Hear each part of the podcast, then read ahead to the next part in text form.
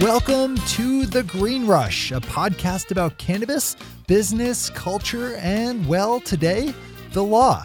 Ann and Lewis speak with two of the nation's most noted cannabis attorneys. Mark Ross, a New York based lawyer with Sichenzia Ross Friedman Ference.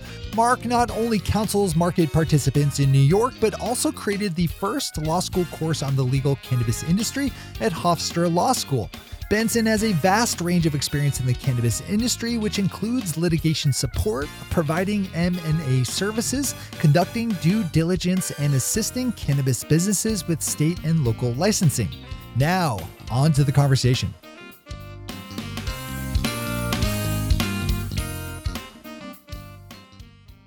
Welcome to the Green Rush. I'm Lewis Goldberg here with Ann Donahoe, my little jar of joy. Today, we are doing something a bit different. We are having two guests on at the same time instead of one. It's kind of like a, a dog pile of a cannabis conversation. Aren't you all lucky? so, um, at the heart of today's cannabis industry are state laws. With the absence of federal guidelines, businesses are relying on state, regional, and equal, even local laws to run their businesses. And today we are talking with two attorneys um, on opposite coasts. Uh, but uh, all in the same cannabis industry. Um, in the western corner of our ring, we have Benson Lau with the T- Lau Law Firm, uh, which is a bit of a tongue twister. Benson's based in Los Angeles. Um, he works with clients who are looking to obtain licenses, stay in compliance, transition from the black market to the legit green market, um, and he does due diligence for investors. And in the eastern corner, we've got Mark Ross, a founding partner of Sichenzia Ross, Ference, and Kesner in New York. Mark doesn't just do the law, he teaches it as well, having just finished his fourth year teaching um, the business of law and marijuana as an adjunct professor at Hofstra University Law School. Uh, before we start, just a quick reminder to hit that little subscribe button there up there on your iTunes or on your Stitcher for the Green Rush um, or wherever you're listening to us. Um, and if you can leave us a rating or a comment, we would really be grateful. And don't forget to follow us on Twitter and Instagram at KCSA underscore cannabis.com or just dot dot. Um, There's no dot in our in our handle. It's at KCSA Cannabis. It says a dot here, and I'm like reading the script and whatever. All right, guys, welcome. Thank you for taking the time to talk with us this afternoon. Thank you for having me. So, actually, so Benson is actually a graduate of Hofstra Law. So, you guys have that in common. And, and Benson said that if you, Mark, were teaching that course when he was there, he definitely would have signed up for it. Um, I do have to tell you, it is one of the more popular courses in the school, much to I the can uh, imagine. I can imagine. the dean's chagrin. Oh yeah, I, I So- definitely attended some of your uh, some classes taught by your colleague. Um, uh, is uh, Professor Colasanti still there? I was in a securities law class.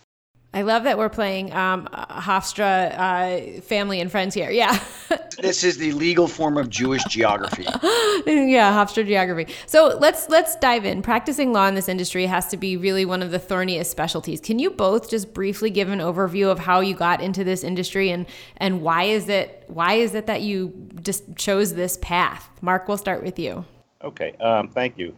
About six years ago, me and my firm, we do a lot of corporate law and we help companies, public and private companies, raise money. That's a big part of what we do. Um, and we have 50 lawyers today at the firm. Six years ago, a client of mine had asked me to take a due diligence trip out to Colorado because they were raising money for a cannabis company. I told them I didn't believe in it, I had no interest in doing it. And they say, no, they're serious. And I said, well, I am serious too. And then they said the three words every lawyer likes to hear I'll pay you. Uh, and I went to visit the, the uh, facility in Colorado, and candidly, I was blown away. I couldn't believe how impressive the industry was, how much promise the industry had. And since then, I've done lots of, I represent a lot of companies, public and private companies in the space.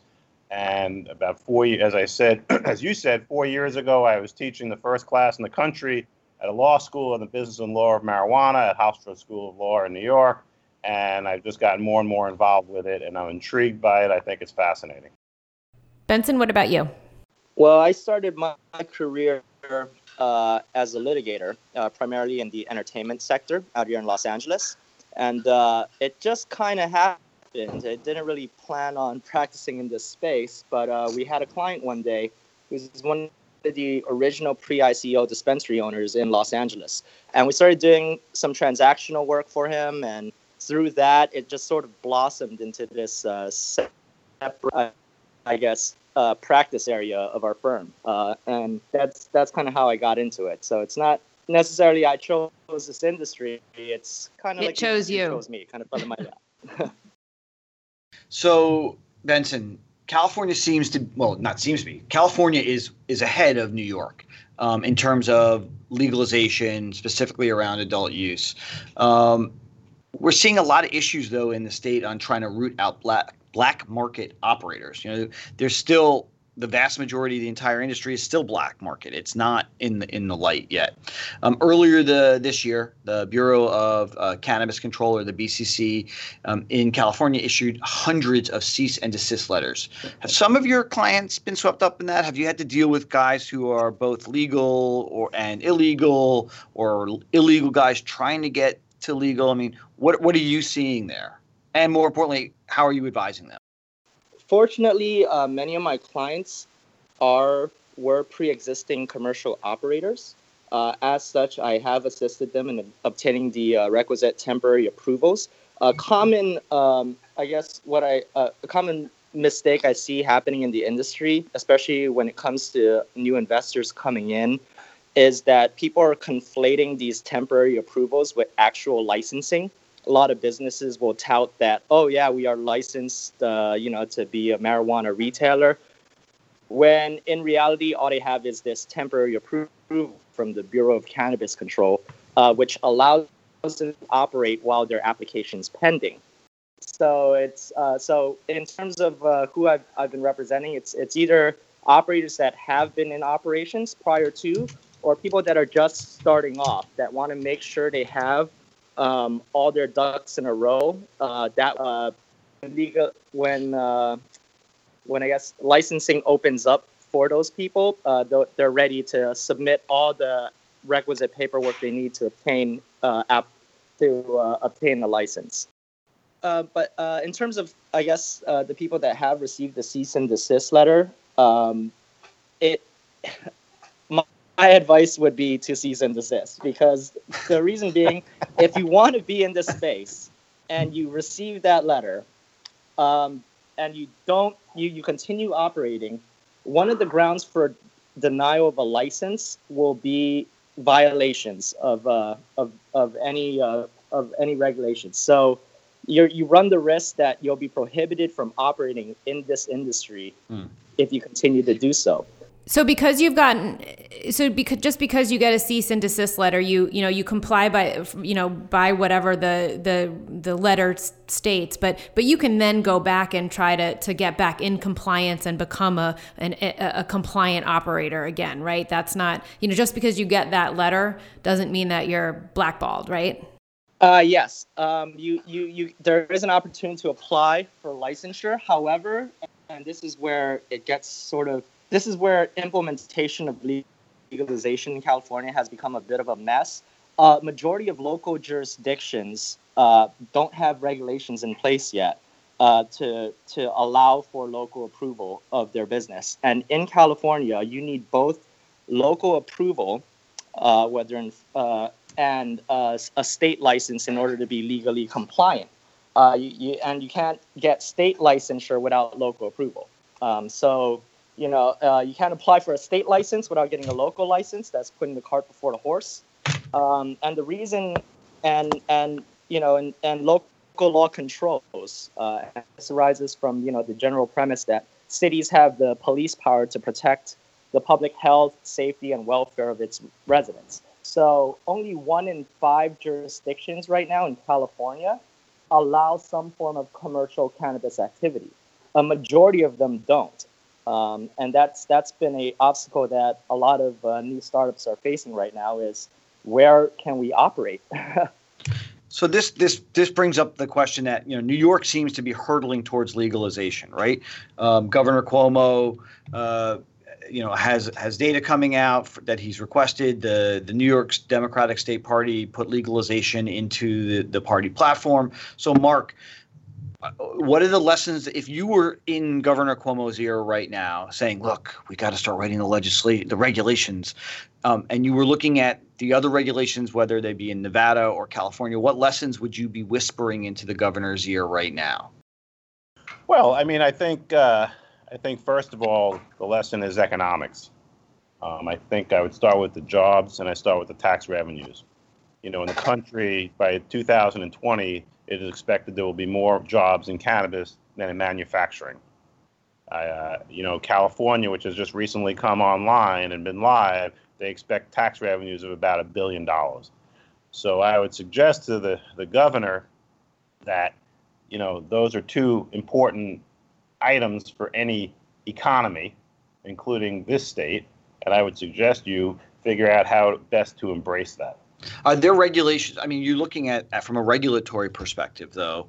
Um, are there things that, that you're looking at California going, they still didn't get that right, or you're looking at the the laws and Ma- the regs in Massachusetts going, mm, they didn't get that right. Like, are there things that you're that you would be piecemealing together, or or maybe you know that's not your gig, and and and and you wouldn't you'd say to the governor, I, I don't listen to me, I don't know what I'm talking about.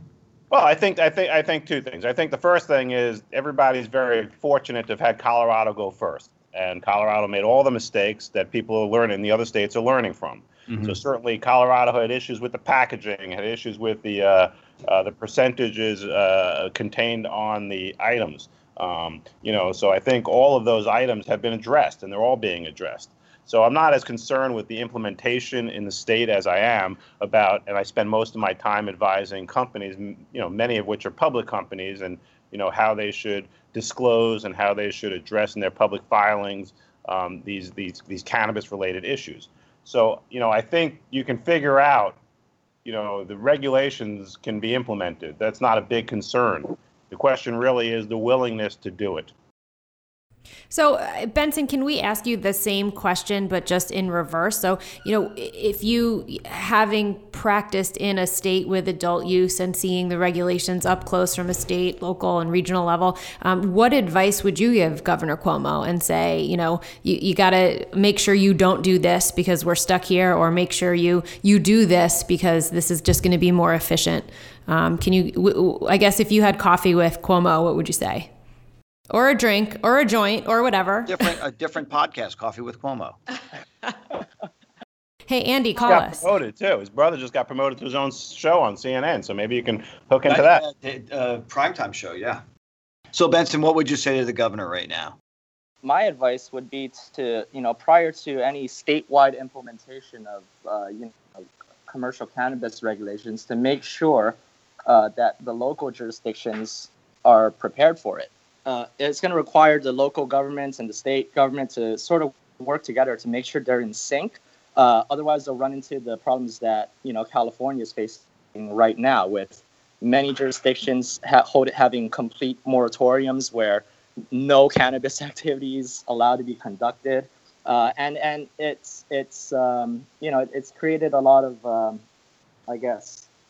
Um, well, it gives you business, right? yeah, it gives us business, but it's it's uncertainty is is is not good in a in a industry that's sort of looking for legitimacy here. So See, I, I, think I think there's I think the point to the Benson is that you're not going to necessarily have coordination because in California, and we talked about this in my class, in California you have some towns that don't want cannabis. Yeah. So and, and they have, depending upon how it's phrased, they have the right to prevent that from happening. So um, I think you know my whole position is you want a general buy-in on the state level, but you're not going to have all the local people buying into it, and that's okay. That's certainly true. Um, but also, uh, in terms of, I, I guess, for example, let's take Los Angeles. California is the world's largest cannabis market, and in the world's largest cannabis market, the largest city uh, is Los Angeles. Right now, uh, licensing is happening is being handled by the Department of Cannabis Regulations um, in the city of LA, uh, and they were uh, they had plans to issue licenses in three phases. Phase one was for uh, pre-existing cannabis dispensaries. Phase two would be your social equity applicants, and then phase three is for the general public. Uh, phase two was slated to begin on March 1st and conclude on April 1st. As of today's date, that has not occurred yet. Uh, and they are, uh, and as of today's date, I think the last time I checked, they had four full time employees on staff processing literally thousands of applications. So uh, it, uh, even though certain towns and local jurisdictions can outright prohibit commercial cannabis activity, as is their right to, it at least at the state level, they should ensure that you know uh, localities such as uh, large jurisdictions such as Manhattan or like here Los Angeles have regulations and the framework in place needed to uh, make it as smooth as possible. I know that the De Blasio administration is already starting to think about that. That yeah. they are they are preparing for New York, and I think that they're looking at cities like Los Angeles and San Francisco that have had real problems um, with resistance at the local level, and then also um, and just getting it wrong. So uh, hopefully New York will get it right. Um, Mark, you you said you teach a course on cannabis law. You're the first professor to do it. Tell us that moment where you walked into the dean and said, "Hey, I've got an idea for you." Pitch, how did that pitch go? Like a lead balloon. Actually, at that time, uh, at that time, the dean was uh, was very intrigued by it because you know today everybody's looking for the edge and how they would do it. Um, you know, and certainly is a ripe area, and it certainly has a lot of intrigue. They were very reluctant until I told them at Harvard, another school that begins with an H and has a law school also, uh, you know, teaches some uh, class on accounting for cannabis, and that seemed to give it some uh, comfort. And then they made me write a curriculum and then after that, they once I passed the curriculum committee, they put it out to vote to the faculty. And you know, candidly, it was very warmly received. People were very concerned about it, but it, it, it turned out to be a, it, it turned out to be a great class. And one of the more popular ones I can imagine on on campus. I, I cap my class at 25, and every year I have 50 on the wait list. Wow. So, Benson, part of what um, you're hired to do is due diligence for investors. Um, and you were telling me some of the more sordid stories of how people are being approached for quote unquote investment opportunities, uh, you know, over Facebook and Twitter, and uh, which is just icky, but uh, in general. Uh, but what should investors be looking out for? And, and what have you counseled some of these some of these clients, you know, when it comes to investing? In a in a new space such as this, you know, there's a lot of opportunity out there for fraudsters. Uh, and what uh, a common mistake I've seen, uh, which I mentioned earlier, are people that are conflating uh, temporary approvals with actual licensure. Um, and you know, investors relying upon that and investing significant sums of money um, just just uh, in a business that only has temporary approval. Temporary approval only allows you to operate for a period of nine, uh, 120 days while your application is pending. And if it's still pending, it's renewed for an additional 90 days. But there's, you know, always that chance that it's not going to be licensed. Uh, the other would be uh, to pay attention to zoning restrictions at the local level. Uh, a lot of people are going by, um, you know, what's required by the state, which is uh, 600 foot. Uh, you can't have commercial cannabis activity operating within 600 feet of a school a daycare or youth center. And you know, because local law controls many jurisdictions, I use Los Angeles for an example. Uh, theirs is 750 feet, and it's not just limited to schools; it's also inclusive of uh, public libraries, public parks, alcohol and drug rehab facilities, and uh, permanent supportive housing. Um, so it's uh, and you know, when in doubt, or get out a map, or, yeah. or I'll use an anecdote. Uh, one of the worst. Uh, I had a situation where uh, a client approached me about a potential investment in a cannabis dispensary located by the University of Southern California. Uh, already, that raised a red flag. Um, they sent me an address uh, for the proposed space and you know without going on the city's zoning site and running any search i just went on google maps I was able to find that within a block of that location was an elementary school. So even the most cursed do at least the most cursory due diligence uh, because there's you know and then these people are saying we'll, we'll be licensed, we'll be up and running by the end of July. Anyone that's familiar with the logjam that's uh, currently uh, you know being that that is currently at the Department of Cannabis Regulations in LA knows that's not possible because phase three, much less phase two, hasn't even begun yet for licensing. So you know, it's it's always uh, important to be vigilant, um, uh, vigilant, and uh, you know, do your due diligence. And uh, there's a lot of free resources available out there uh, from these licensing boards, such as the Bureau of Cannabis Control or the California Department of Food and Agriculture, which regulates uh, cultivation uh, or the California Department of uh, Public Health, which uh, regulates manufacturers, you can sign up on these uh, email lists that they have online, and, and we'll we'll put links in the show notes to all yeah. these places.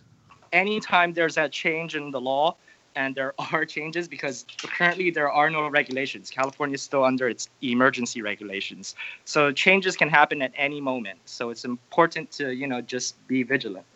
So, Mark, you're on the other side of this, right? You're working, you've built your career working with public companies and pump, right. companies that want to go public and, and dealing with institutional investors. And can you talk about what your experience has been on that side and, and, and whether, you know, whether you're a company looking to raise money, what you should look out for from shady institutions, or on the other side, you're, a, uh, you know, an investor, how to kind of think through some of the challenges of investing in today's cannabis market? Sure. I mean, I think, uh, uh, I think from the perspective of, you know, from an investor's perspective, I think you need to really vet out these companies. um, you know, it's kind of concerning when Benson says someone wants to put up a dispensary there and, you know, they didn't bother realizing that's right next to a school. Uh, I don't do that much with dispensaries, but I think, you know, that some people would say that's indicative of uh, some people in the industry. Uh, I think the industry is maturing a lot, and I think we're getting away from more of those instances. A lot of the public companies that I represent have been raising all kinds of money uh, cannabis money in the in the industry. There's a lot of funds that are set up for it. I mean, you know, if you're public, you have access to the public markets. We've been very active in helping these companies gain access, uh, raise money. You know, as long as you have good management and you have a good plan in there, um, you know, and, and just like any other public company, you can implement your plan. I think there is capital there for you, and we've been very successful in helping our clients raise that capital. Yeah, but some, I mean, I'm sure you've seen some really shitty business plans or management that's clearly, you know, they're not on the up and up. Are there some, you know, on the investor side, are there some things that you should look look out for? Like he's got two different colored shoes on, you can't invest in him. Like is there, you know, seriously though, are there things that that you could identify on either side that that would yeah. give something somebody warning? I mean, look, Lewis, you you you've been in the space of representing public companies, working with public companies for many years. Uh, I've been in the space for over 20, over probably close to 30 years. Uh, you know, talking to public companies. When you meet with them, you have to listen to them and you have to see what they're saying add up. If you know if they have a business plan that doesn't make sense, guess what? It probably doesn't make sense. Um, if, if when you meet with them and they sound like uh, a little sketchy, uh, I met with someone someone recently who turned around and said how he's going to open a rec shop uh, he wants to raise money, become a public company, and open a rec shop in New York. I said, okay, thank you. Have a nice day, because you can't have recreational marijuana in New York. It didn't take me long to realize he had no idea what he's talking about. Um, certainly, when you sit down, and you know, it's like anything else, when you're doing due diligence and you're meeting with the clients and you're listening to them and you're, you're doing background checks on them, um, you know, I think you'll learn a lot. So, as an investor, uh, I think I think you have to be even more concerned, and your your tentacles have to be up more in the marijuana space because there are people who are sketchy. But candidly, that's true of a lot of spaces. So Benson, I have a um, you know you, you kind of say you you walked or backed into this space that you weren't planning to to get into cannabis. Has there been something that you've learned that absolutely blew your mind? Like, I this is the dumbest piece of regulation I've ever seen, or this is this is really brilliant. Like, thank God for this. Like, what what is, is there has been there these moments that your eyes have opened? Well, one thing I find that is, oh, I I think it's stupid is the fact that there are licensed businesses. You know, my my clients pay taxes, uh, both federal and state, that can't open bank accounts, and that's because of you know the Federal Controlled Substances Act, and you know the and and uh, I think that the fact that having access to basic banking needs is something that's necessary in the industry, and that I I just it just befuddles me. If you want to you know eliminate the black market, uh, I think that's you know that's a great first step to take uh, to eliminate all these you know just all cash transactions from from the space. Well, it's even more interesting, uh, Lewis, because if you think about it, if you're a public company, and that's a lot of these companies that I represent, in their risk factors, many of them articulate not only that they are potentially violating federal law, but they also could lose and have lost their bank account many yeah. times. I mean, I have clients of mine, and these are public companies. So you're a public company, you have to run it, and your bank calls you up and says, "We don't want your deposits anymore." So just to kind of embellish what Benson is saying, that certainly is an untenable situation. So you, you know there are hundreds now of public cannabis companies, and if they trade in the U.S., they are on the OTC marketplace. Um, and the OTC tends to have a lot of companies that either shouldn't be public because they, they don't understand the controls or you know they shouldn't be public because the the management is really in this for the wrong thing are you seeing that same type of dynamic either of you guys? Uh, but mark you go first develop in the, the cannabis space that there are a lot of these public companies that really just shouldn't be public? You know that's true. But again and for the record there is one cannabis company on the new york stock exchange and there's one cannabis company on nasdaq. But yes, the vast majority of them are on the OTC markets, and certainly some of them shouldn't be public. And you know why they are public, or now that they are public, how they have to address it. Those are the clients that I often spend my time talking with and trying to help them. But certainly there, there, are, you know, there's a lot of companies that you know maybe they shouldn't be public, and you know I can speak to them in advance and say you know whether it does make sense for you to go public or it doesn't make sense for you to go public. I mean, I, the only reason I ask is, you know, cannabis stocks are hot, and um, helping an investor, a retail, an unsophisticated investor, wade through the and not teaching them how to read a balance sheet, but like how to wade through the bullshit because a lot of these companies spit out BS press releases and they're they're pump and dump schemes. Or is there like something that you might if you your mother said to you, Mark, I want to invest in this company, is there one or two things that you could point to and say that's a bad idea or that's that's a yes? Well, I think the question is it's like anything else. What's the industry? If you're if you're a public company and you own a dispensary, is that really a good model? On the other hand, you know, cannabis is broken down to touching the plant and not touching the plant. Mm-hmm. Okay, the, the ancillary businesses are the ones that don't touch the plant. Uh, those have a lot of excitement to people um, you know, where you can get the pop, if you will, uh, from the cannabis, but still not be uh, exclusively cannabis. And I think that has a lot of attraction because in certain situations, if they, if cannabis, if federal law starts getting enforced, which I don't see it happening, uh, and you become non and, and cannabis is cut down, you know, you're certainly higher up on the chain um, and not within the the uh, you know the eyes of the, the government. So I think uh, you know in terms of things that I would look at, I would look at how robust is the business. You know, if you if you have if you have you know sales of light bulbs or sales of other ancillary matters uh, items, I think that's a very promising aspect. Or if you have a substantial production facility. So I think thank you guys for for joining us. I think that's a great place for us to wrap up. And before we go, we do a segment every show uh, called Puff Puff Pass, where we ask you guys to tell us in rapid succession two things you love about the industry and one thing that absolutely drives you bonkers. Benson, want to go first? Uh, sure. Um, yes, two things I like about the industry. One is I, I think that it's headed in the right direction. Um, I, I I I understand that you know we're experiencing some growing pains right now, but those are kind of necessary evils uh, that I believe you know in in the long run is going to help the industry overall.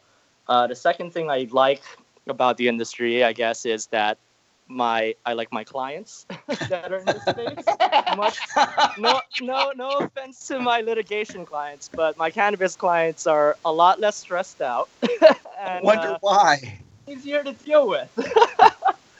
probably because they're not uh, getting sued or being sued. But uh, um, so and then uh, something I hate about the industry, again, it's it's the whole access to banking.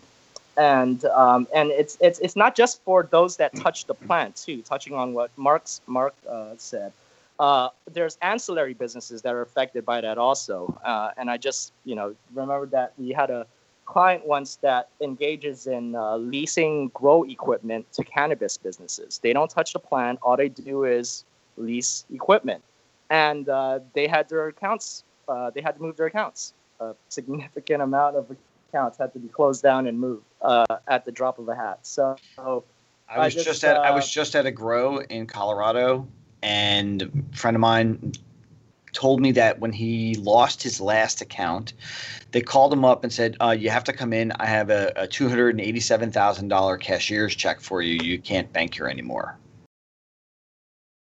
Ouch! It's crazy. Yeah. Well, did you help, take, help. Did you take the check, Lewis? All right, so I'll puff, puff, and pass also. So my my first puff, the thing I like about the industry is I think it's a phenomenal industry. It has amazing potential, and I think there's not. It's since the internet. I think this is the next billion dollar industry that's looking us in the eye without question. The second thing I really like about it is, you know, the uh, the tax revenue basis. You can solve so many of the societal cures uh, just by taxing it you know, California alone, which is the sixth largest economy in the world, anticipates a billion dollars a year of tax revenue. That's something that everybody can use and deploy. The thing I don't like about the industry is the uncertainty. As a business attorney, which I am, you know, you need certainty. Businesses try to predict, businesses try to understand. When Jeff Sessions ripped up the Cole memorandum on January 4th, it, it sent the industry in tremors. Again, more uncertainty part of the banking issues that Benson mentioned, that's all uncertainty. Some banks take you, you have to wonder, are you going to be thrown out of the bank? Mm-hmm. So that certainly is, is very, very damaging and it's very unsettling to anyone as it relates to the industry. Great. Well, thank you guys so much for joining us. We've been chatting with Mark Ross and Benson Lau, both practicing attorneys in cannabis. All of their contact info um, and some of the links we talked about today will be included in our show notes. Um, we hope you enjoyed the discussion today. If you did, let us know, subscribe to the podcast, and we would love a rating. Um, and feel free to reach out to us. Uh, we're at KCSA underscore cannabis. I think Lewis fudged that in the beginning. Casey at KCSA underscore cannabis on both Twitter and Instagram. And send us a note if you want to. Greenrush at kcsa.com. Bye for now.